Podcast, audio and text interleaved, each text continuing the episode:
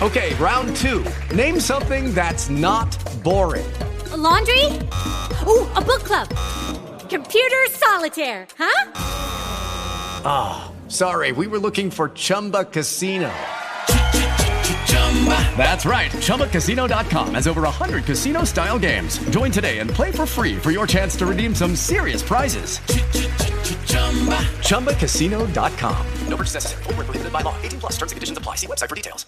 It is Ryan here, and I have a question for you. What do you do when you win? Like, are you a fist pumper?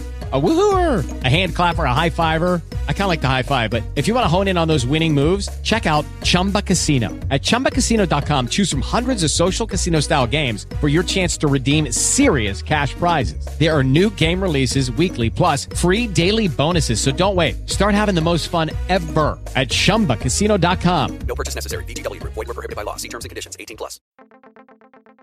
Benvenuti a Mono, le monografie di quello di arte. In questa puntata parliamo del mausoleo di Galla Placidia a Ravenna, i bizantini sono cristiani di impero, di impero romano d'Oriente. Quando nel 323 l'imperatore Onorio morì, gli successe Giovanni Primicerio. Purtroppo fu riconosciuto dal Senato romano, ma non dal contemporaneo imperatore d'Oriente, pertanto divenne un imperatore usurpatore. Il naturale successore di Onorio era Valentiniano III, che quando morì il padre aveva solo tre anni. Quindi dal 425 prese la reggenza dell'impero romano la sorella dell'impero l'imperatore Onorio Galla Placidia. Nei dodici anni in cui Galla Placidia fu al potere, cioè tra il 425 e il 437, Galla Placidia dovette fare i conti con degli importanti generali sia dell'impero romano che degli imperi vicino. Dovette mantenere la reggenza in nome di Valentiniano e soprattutto si prodigò per il cristianesimo, da fervente cristiana qual era, ostacolando le ultime espressioni di paganesimo. Una donna sicuramente importantissima e straordinaria in quel momento storico e importantissima anche per la città di Ravenna, dove fece costruire chiese, palazzi, portando ricchezza alla città e tra questi ordinò la costruzione del suo mausoleo. Nonostante le fatiche espresse in funzione di Ravenna, Galla Placidia morì a Roma nel 450 e il suo corpo rimase nella città eterna e quindi il suo mausoleo rimase una tomba vuota,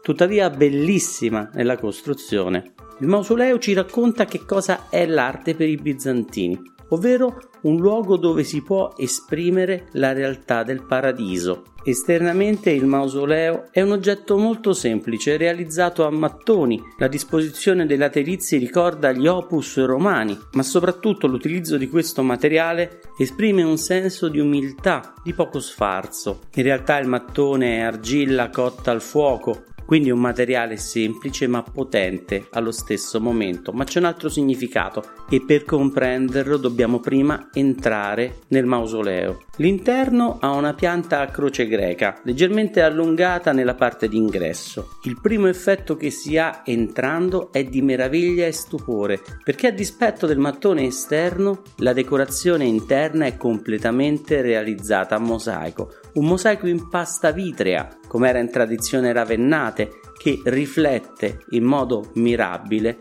la poca luce che c'è all'interno. Ricordiamo che per i paleocristiani, per i bizantini, il mosaico rappresenta un disegno composto da tante piccole singolarità che sono le tessere e comprendere il disegno generato da tutte queste piccole entità vuol dire riconoscere il disegno divino. Il mosaico è realizzato in tutti i modi possibili. Sicuramente è decorativo nelle specchiature, diventa narrativo quando descrive scene come quella del buon pastore, delle colombe che si abbeverano, oppure nella rappresentazione dei santi. Di particolare bellezza è la volta a vela che sta all'interno del Tiburio, nella cui sommità c'è una croce gemmata circondata da stelle dorate.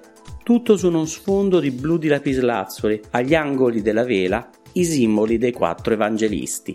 Il terzo modo in cui è usato il mosaico addirittura diventa architettonico perché tutti quegli elementi che identificano la forma dell'architettura vengono portati in rilievo dalla decorazione a mosaico. Quindi il mosaico è decorativo, narrativo, architettonico, si esprime nella sua massima potenza. In più la base è decorata di un bellissimo marmo bianco e la luce che entra dalle finestre è filtrata nel colore da sottili lastre di alabastro che ne modulano nel tipo dipinte. L'interno del mausoleo di Galla Placidia è uno spazio metafisico, si va letteralmente nel paradiso e adesso solo in questo momento possiamo capire che cos'è l'architettura di Galla Placidia per i bizantini. È il simbolo più che perfetto dell'essere umano, della vita, perché l'esterno è fatto di mattone, argilla cotta al fuoco, come argilla la carne dell'uomo infusa dello Spirito di Dio. L'interno trascende la realtà, e per la sua bellezza diventa l'anima dell'essere umano. Quindi così come l'architettura contiene il mosaico, l'uomo contiene la bellezza del creato.